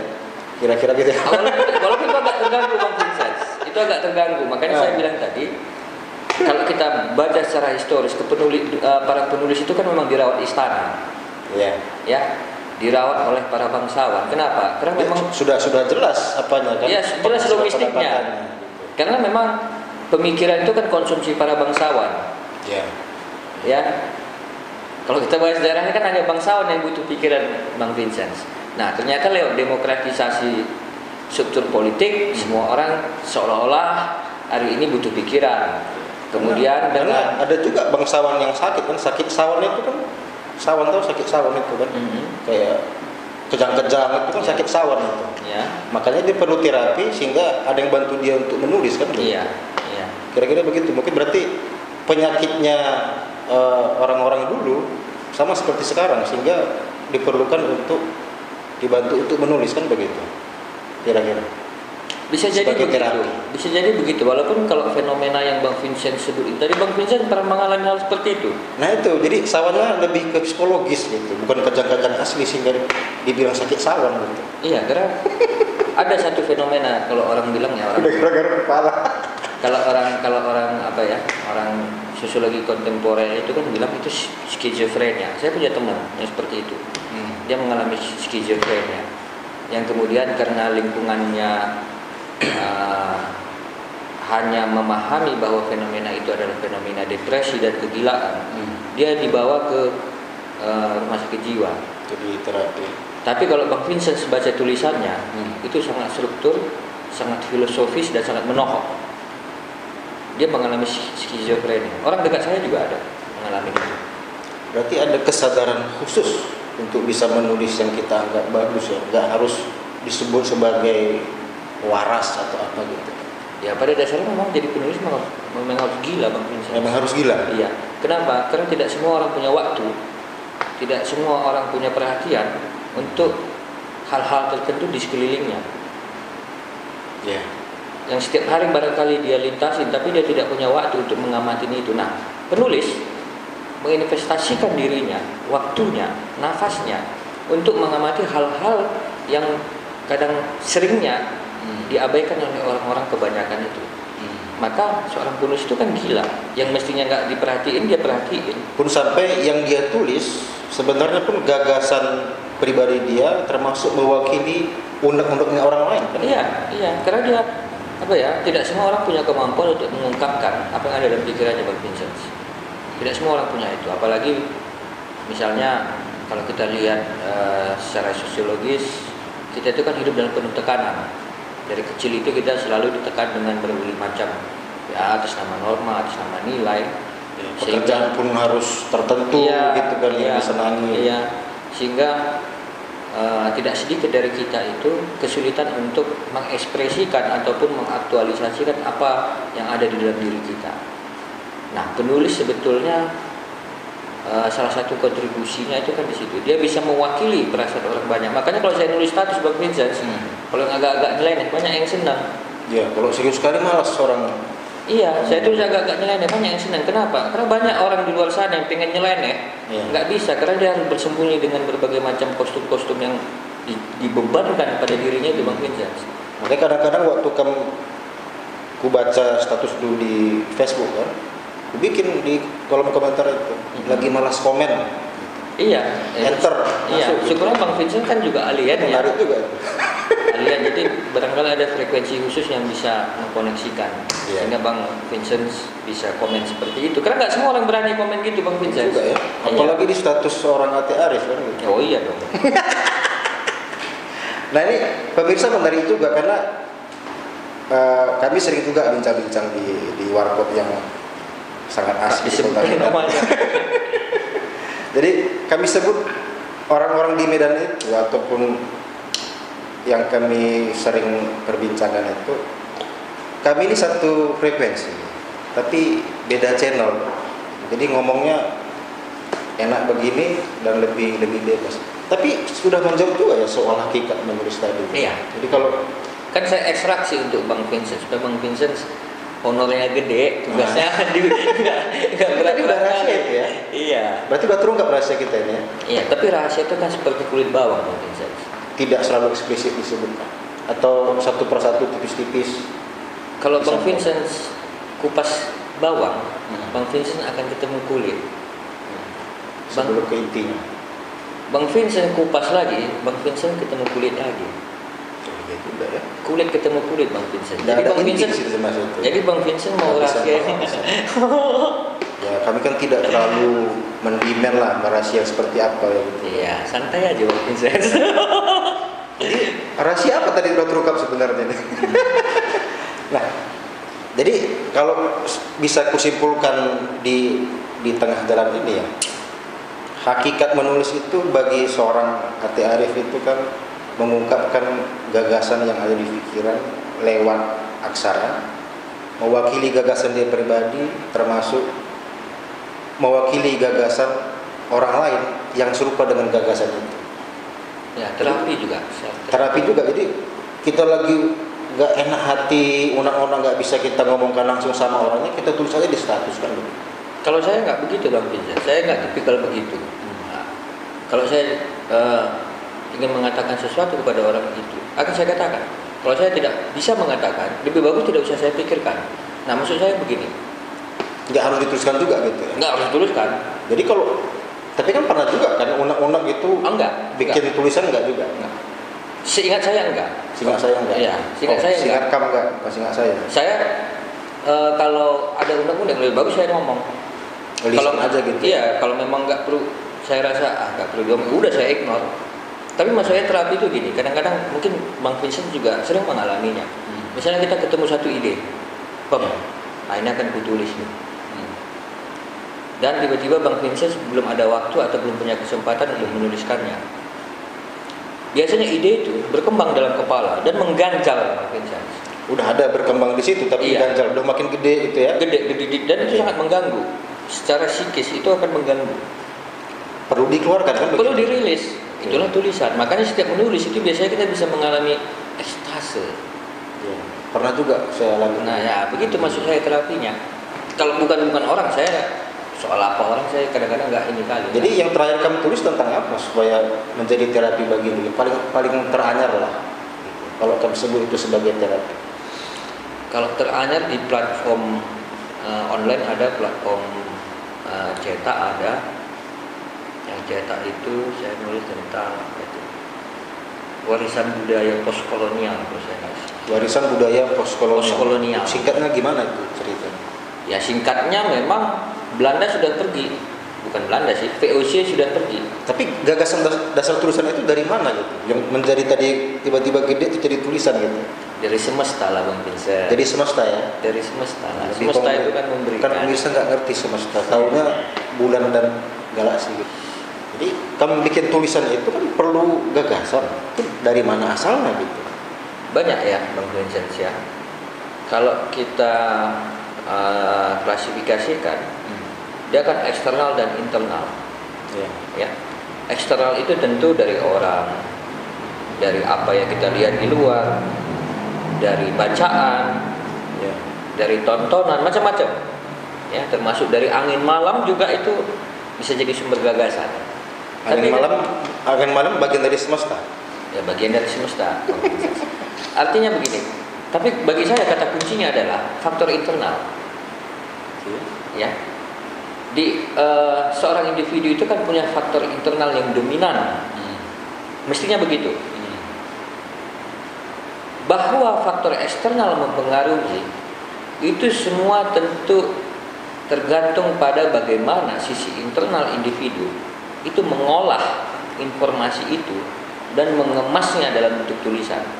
Berarti faktor internal lebih mendominasi. Faktor internal lebih mendominasi. Artinya apa? Orang bisa belajar menulis pada siapa pun. Orang bisa terinspirasi dari penulis mana pun. Tetapi orang kualitas tulisan, kemampuan tulisan, progresif tulisan yang dia buat itu tergantung pada dirinya sendiri. Makanya misalnya dalam beberapa event uh, baik formal maupun informal ya dalam belajar menulis. Aku suka nanya Bang Vincent inspirasi menulisnya siapa? Si Volan mau jadi kayak siapa kalau jadi penulis si Volan Polan Anantatur ya. entah siapa pun itu. Nah saya coba mengajak dia untuk menjadi dirinya aja Sehingga ketika dia bikin tulisan ada ciri khas tertentu. Itulah ruhnya. Seperti yang dibikin sama Anantatur juga. itulah ruhnya karena setiap orang itu unik Ya. pengalaman setiap orang itu berbeda Seperti sidik jari kan beda-beda. kan? beda-beda Ciri khas. maka ketika dia menuliskan itu dan keluar dari dalam bukan keluar di dalam ya Iya. keluar juga. keluar dari dalam orang akan merasakan satu cicipan tulisan yang berbeda ada cita rasa yang berbeda jadi bagi saya penulis yang baik itu adalah penulis yang menjadi dirinya sendiri Oke. Nah itu tadi kan eh, kita bahas kan terkait artikel tadi kan soal eh, saya sambil pos- merokok bang Vincent. Iya nggak apa-apa. Itu rokok juga bagian dari semesta juga. gimana gimana bang Vincent? Iya. Jadi kan artikel itu kan tentang eh, warisan postkolonial ya. warisan budaya postkolonial Nah itu yang tadi kamu sebut faktor internal itu apa aja sehingga menghasilkan satu tulisan itu itu artikel opini ya. opini itu ya, Jadi apa gagasan internalnya sebelum membuat tulisan? ya itu kan dari apa yang aku pribadi alamin juga Alami. Contohnya apa? ya contohnya kita itu belum melihat orang dari pikiran kita belum melihat orang lain itu dari pikirannya dari kualitas manusianya. Lebih ke fisik pakaian atau apa? Bung Vincent datang naik apa? Bung Vincent itu anak siapa? Bung Vincent itu pakainya macam apa? Duitnya dompetnya seberapa banyak? Padahal Facebook itu sudah ngajarin kita. Jadi aku sepakat bahwa dan itu sepertinya prakondisi Bang Vincent bahwa ke depan negara itu adalah negara Facebook yang setiap orang ketemu greetingsnya itu Hmm. apa yang anda pikirkan. Iya juga ya. Jadi kita ketemu bukan halo selamat pagi, nek apa tadi sehat. Yang ditanya itu bukan kesehatan tubuh tapi kesehatan pikiran. Eh gimana Bang Vincent? Kita baru ketemu ya. Eh Bang Vincent gimana? Sehat pikiran? Sehat. Apa yang anda pikirkan? Bang Vincent bicara pikiran. Aku bicara pikiran. Jadi pikiran ketemu pikiran. Jadi Facebook membantu dunia ini untuk lebih baik. Kita nggak diiklankan Facebook, maunya ada iklan Facebook sini kan? Facebook membantu Mumpung kosong nih kan? Iya. Jadi Facebook membantu dunia untuk jadi lebih baik. Berarti Facebook itu benar ya waktu kita buka halaman profil kita, Facebook udah nanya apa yang anda pikirkan kan begitu. Iya, walaupun itu kan kepentingan dia. Dia nggak pernah ngasih tahu apa yang dipikirkan buat kita. Nah tuh Mak Takerbak tuh ingat apa kata Bang Ate Arif? Dia hanya ngasih tahu sama kita apa itu standar komunitas. Kasih tahu dong pikiran dia. Facebook itu maunya apa? Jangan seenak-enak ngubah platform juga kan? Nah maksudku tadi lebih Ya. lebih ke tadi Saya sangat yang semangat. kan tadi kan kita eh, beranjak pada tulisan yang tadi yang postkolonial Ya, tadi. ya. Ya kayak gitu bang, konkretnya begitu. Nah, kemudian yang kita mau elaborasi kalau kita sebut itu sebagai rahasia adalah apa gagasan internal tadi gitu sampai kita ngomong ke Facebook apakah eh, ide Facebook itu merupakan bagian dari tulisan itu Ya, sadar tidak sadar itu juga akan menginspirasi menginspirasi aku Bang Vincent. ya. Ya kan? Dan kemudian itu kan menjawab menjawab kebutuhan zaman hari ini. Zaman kan hari ini kan orang tidak bicara lagi. Kau jabatanmu apa? Kan gitu. Hari ini kan orang bicara, kau sebagai manusia, kalau nggak apa yang membedakan kita dengan makhluk lain misalnya.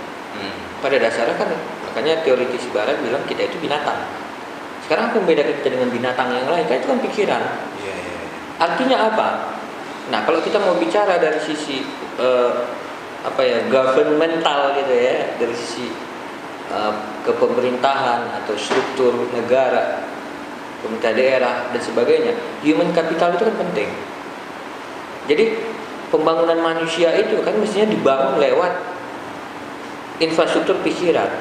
Elemen pikiran itu apa? Budaya. Kenapa? Budaya itu bi- membicarakan, mendiskusikan tentang kognisi manusia. Tarian, musik, sastra, artikel itu kan produk dari pikiran. Core-nya itu kan di pikiran. Ya, itu artefak kebudayaan kan begitu Makanya itu kan artefak. Core-nya itu kan di pikiran. Maka kelirulah orang kalau melihat bahwa yang disebut dengan budaya itu hanya sekedar tari penyambutan, datang pejabat, kasih tari penyambutan. Tari- itu kan budaya kolonial, Iya, tari peninggalan perut, kolonial. tari ular. Lebih bagus itu, itu lebih baik ya lebih baik. Karena ada ekspresi lain yang hendak disampaikan. Dan dia tidak dia dia tidak apa ya tidak kanonikal gitu loh. Kalau ini kan kanonikal. Bang Vincent Bupati datang. Eh, datanglah gadis-gadis menari tari persembahan. Itu kan budaya kolonial. Karena sifatnya padahal udah maksudnya begini mas. deterministik dia kan sudah sudah, Masuk- sudah ditentukan iya. gitu dia. dan itu kan begini itu kan apa ya sangat kontradiktif dengan jargon-jargon yang dikatakan bahwa pemerintah melayani kita melayani kepentingan. Pelayan kok disambut-sambut kayak begitu nah itu intermezzo aja Pak Vincent Pelayan kok Jangan serius sekali. begini ya kan. nah Iya, iya. Nah, tadi kita sudah ngomong soal roh, kemudian sedikit menyambar soal Afrika. Nah, tadi sudah sedikit ya. juga soal meditasi. iya itu tadi Nah, meditasi kan orang kan menganggap definisi meditasi itu kan duduk bersila, menutup mata, nafas teratur, sehingga menghasilkan itu sama yang anggap efek sendiri ke secara psikis. yang anggap itu siapa Secara orang-orang Iya kan kalau aku di nggak punya urusan ya ya lanjut oh, lanjut. ya definisi meditasi kan ya ya ya apa ya common sense-nya begitu Iya, ya. berdasarkan kerangka pikir saya lah. Iya. internal uh, Iya. statement begitu. oke Nah, kalau bilang nulis itu bagian dari meditasi, tadi kan terapi. Hmm. Meditasi di mana ceritanya? Ini pertanyaan bang Vincent ini luar biasa Kan kalau kita meditasi kan nggak bisa nulis kan begini. Bisa nggak lagi tutup mata? Ini meditasi nih. Nulis kan susah. luar biasa pertanyaan bang Vincent ini biar Hmm. saya jawab meditasi itu kan kata kuncinya fokus Fokus. ya makanya nah, ketika anda fokus pada satu hal sebetulnya anda sedang dalam kondisi meditatif kenapa kata kunci medi apa eh, secara teknis meditasi itu kan eh, apa ya melatih gelombang otak. Jadi yang saya kutip dari beberapa ahli-ahli itu ya gelombang otak ini kan secara garis besar itu ada empat ada eh, yang kelima itu itu eh, gelombang otak yang khusus. Gelombang otak itu kan beta alfa theta delta itu ya. Iya. nah pada saat kita konsentrasi itu kan kita berada pada gelombang otak alfa fokus alfa itu tetap nah artinya secara eh, psikis secara emosi, secara pikiran pada saat kita fokus pada satu hal, kita cenderung lebih tenang. Dan pada saat kita tenang, sebetulnya tubuh kita ini melakukan proses self healing. Makanya kita awet muda, Bang Vincent, kalau sering melakukan itu. Bukan awet tua ya. Bukan. Makanya kenapa saya kaitan dengan pertanyaan Bang Vincent tadi, meditasi menulis. Menulis itu kan satu bagi saya aktivitas yang meditatif. Dan sekaligus menyehatkan.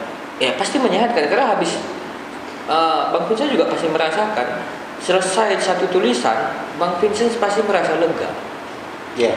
Rasa lega itu kan mengha- apa memproduksi hormon-hormon tertentu yang menyebabkan tubuh Bang Vincent ini mengalami uh, healing gitu. Penyembuhan oleh tubuh kita Oleh sendiri tubuh kan, kita sendiri. tadi. Jadi uh, menulis ketika Bang Vincent bisa fokus, tenang, relax, dan kemudian tulisan Bang Vincent itu selesai, Hmm. bisa dirilis, orang puas, Bang Vincent bayangkan. Itulah surga dunia itu Bang Vincent. Itu yang sifatnya meditatif gitu. Itulah Tapi meditatif. dengan catatan harus ada kopi ya menulis itu. Tergantung siapa yang mencatat. Atau tergantung kopinya juga. Catatannya juga siapa yang bikin. Nyata tentang kopi atau gimana? Kan bisa jadi Bang Vincent bikin catatan, menulis Hmm. harus ada kopi. Kan nggak tentu semua orang mencatat seperti itu. Oh gitu. Karena kan kalau saya pribadi nulis itu kalau nggak ada kopi ya susah ya. Oh gitu. Nah, kemarin lagi nulis prasasti kan, Oke. Gini. yang dipahat itu Oke. kan menulis juga itu, Oke. tapi bukan penulis. Tapi bagi saya menulis itu yang paling penting jangan sampai nggak ada pikiran. Nah, Kalau nggak ada kopi bisa disubstitusi atau dia bisa menunggu. Tapi kalau nggak ada pikiran itu bahaya. saya pribadi gitu kan. Kalau nggak ada kopi nggak bisa nulis gitu. Apakah itu Jadi nulisnya pakai kopi. harusnya kan tinta biasa kan? Jadi Iya. kopi gini kan ya kan? Jadi Luar tulisan biasa gitu. nulis. Iya iya iya. Jadi nulis pakai kopi gitu ya, pakai bulu ayam itu. Tinta, tintanya kopi ya. Jadi zaman-zaman rohib dulu ya. Iya. Yang paling bahaya itu nggak ada pikiran Bang Vincent, bukan nggak ada kopi. Jadi kalau kita nggak punya pikiran nggak bisa menulis. Ya bahaya. Berarti kita menulis tanpa pikiran. Ya, ya karena tulisan adalah cerminan atas pikiran itu. Ya saya mau bilang itu tadi, cuman sudah Bang Vincent bilang. Itu Berarti yang tadi tadi terkait kasus skizofrenik tadi kan orang yang skizofrenik mungkin dianggap orang nggak waras, Dia bukan nggak tapi dia tetap punya pikiran. dia punya pikiran. sehingga hanya- bisa bikin tulisannya kita anggap eh, eh, runut kan gitu. Iya. Dia dia bukan nggak punya pikiran, dia hanya punya uh, pikiran dia hanya bekerja dengan cara yang cara yang berbeda. Dan dia memang fokus kan gitu. Oh iya. dengan Oh iya. dengan situasi dia itu Oh kan. iya, oh iya. Dan loncatan-loncatan pikiran dia itu luar biasa. Tapi kan bukan bukan apa skizofrenik juga. Siapa aku? Kan merasa begitu nggak? Oh, enggak, enggak, enggak. Dan tidak tersugesti sama sekali. Gitu. Aku orang biasa-biasa saja. Enjoy. Atau mungkin orang yang punya karakter skizofrenik tidak mengakui dia sebagai seorang bisa skizofrenik. jadi begitu, tapi aku enggak. bisa jadi begitu, tapi aku enggak. Iya iya. Karena menarik juga gitu karena beberapa penulisnya memang memang Iya, eh, aku punya teman ya. harus punya apa ya? Punya Memang beda-beda. Tidak tidak semua penulis yang memang skizofrenik, tapi dengan kondisi yang cukup menekan memaksa dia untuk menulis. Seperti J.K. Rowling kan Ya, gitu. dengan dalam kehidupan dia miskin, Ya. tapi dia merasa perlu untuk menulis sehingga ketika di kereta api bersama anaknya dia bikin ide dia di lembaran tisu Ya. sampai Ya. di rumah dia tulis segala macam. Itu orang Inggris ya. Barangkali orang Inggris juga ekosistem dunia perbukuannya Nah, lebih sehat. budaya menulisnya memang sudah kental sejak Ya. lama kan itu sehingga budaya membaca lebih, juga. lebih mudah untuk Ya. uh, diterbitkan tulisan dia kan Dan ada yang beli. dan ada yang beli kan. Nah, ini kan juga terkait budaya Indonesia. Ini kan kita kan ya Kan- stereotipnya kita Indonesia kan lebih ke budaya uh, bicara gitu, bukan budaya tulisan. Ya, tapi kan ini memang harus ada intervensi. Ya, ekosistem itu kan harus dibangun, harus diciptakan. Dan itu tidak ada di Indonesia. Untuk- Ya ada, tapi barangkali belum maksimal. Institusi-institusi pendidikan yang di- yang disediakan, yang difasilitasi oleh negara itu kan mestinya membangun masyarakatnya terliterasi. kerangka itu nggak ada, Ada, tidak tapi- dibangun maksimal. Ya, barangkali itulah tantangan kita. Makanya kan kita tetap uh, menulis, kita tetap melakukan. Karena kadang-kadang tantangan di- dianggap jadi takdir gitu. Nah, itu problem. Problemnya di situ.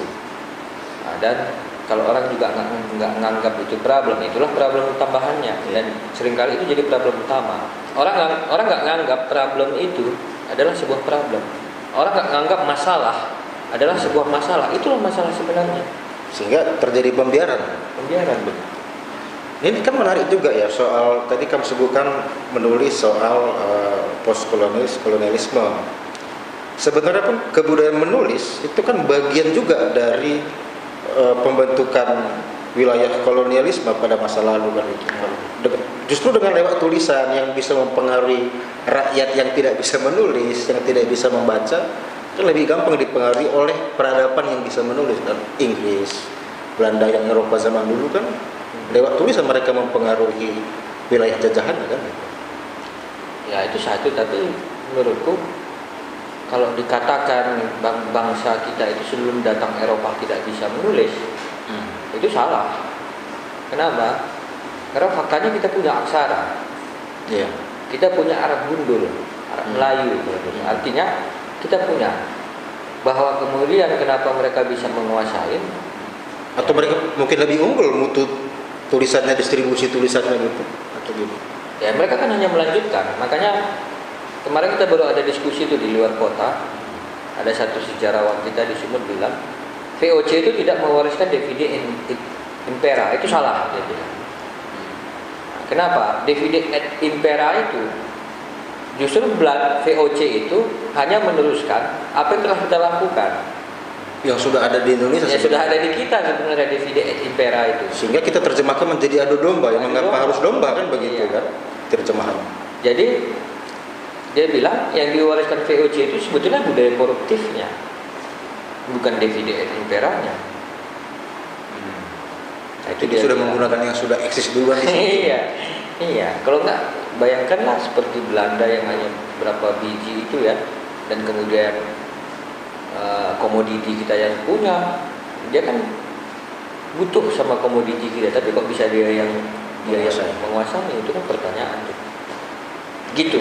Tapi kamu setuju bahwasannya budaya menulis eh, eh, kaum kaum barat terdahulu ketika kita dijajah ya mereka lebih maju memang sangat berpengaruh pada eh, gaya mereka untuk menguasai sumber daya pengaruh. Kenapa? alam kita. Ya, kenapa? Karena mereka paling tidak ketika eh, menulis itu sudah menjadi kebiasaan yang masif, paling tidak mereka sudah punya format berpikir yang jauh lebih tertata. gitu.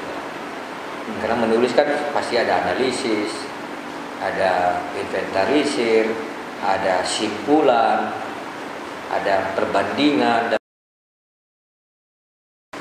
Baik tadi dari awal kita sudah bicarakan ya soal eh, ruh menulis, ya. kemudian menulis adalah sebuah terapi untuk eh, eh, psikis juga, ya. kemudian ada aspek meditatif sehingga menulis itu adalah sebenarnya menyembuhkan eh, oleh tubuh kita.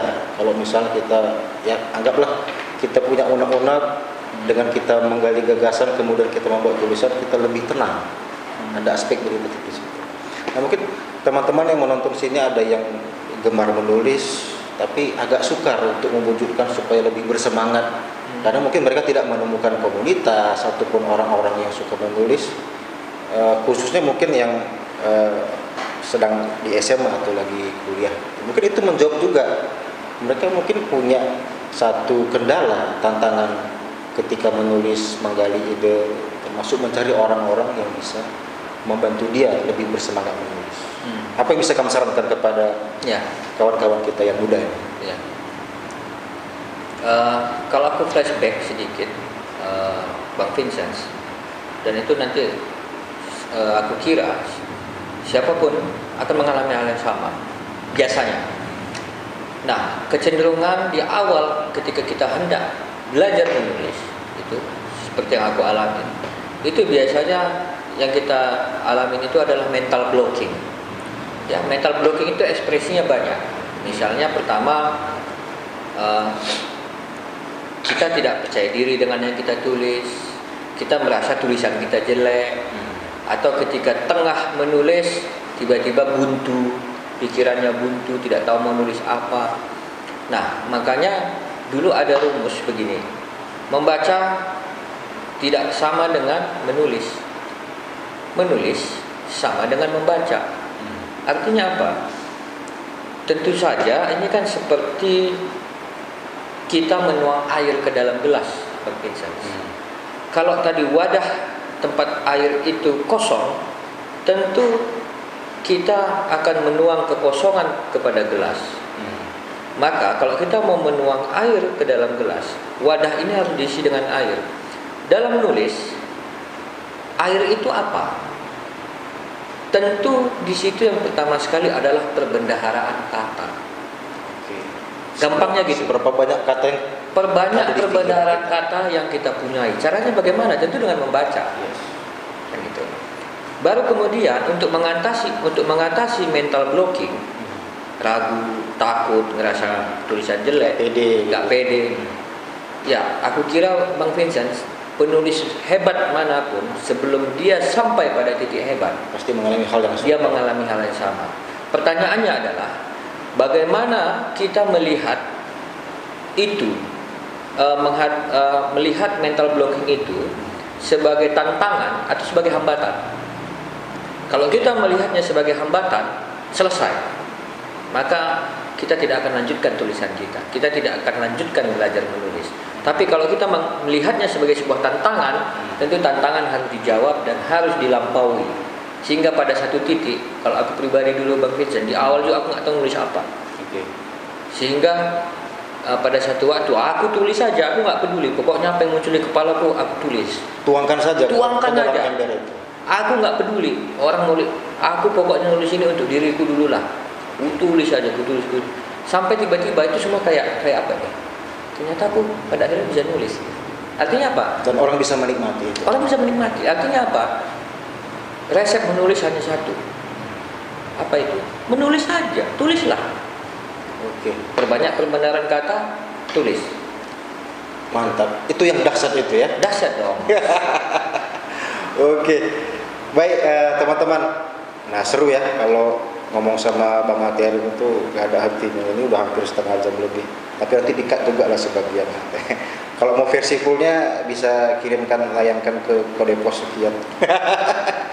baik Bang Mati Arif ya, terima Ya, kasih atas kesediaannya sudah bagi-bagi ilmu. Terima kasih Bang Rizal. Semoga Senang saya diundang. Iya. Nanti kita ketemu lagi di edisi yang berbeda. Siap, siap, siap, siap. Baik, jadi masing-masing mungkin punya kesimpulan, tapi kalau kita mau ekstrak sedikit, bahwasanya bagi Bang Ati Arif, seorang Ati Arif, menulis adalah sebuah eh, tahapan untuk terapi untuk diri sendiri. Kemudian menulis punya karakter meditatif untuk menyembuhkan yang kita anggap itu di tubuh kita.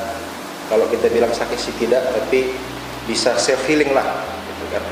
Kemudian tadi yang terakhir soal tantangan menulis. Nah kalau menulis ya menulis aja, jangan takut untuk itu tidak bagus atau apa. Jadi ibarat ember, kita punya air, tuangkan saja, mandi di situ sehingga kita bisa rasakan hangat atau dinginnya. Selamat sore, terima kasih sampai jumpa lagi di episode berikutnya. Ciao. Ini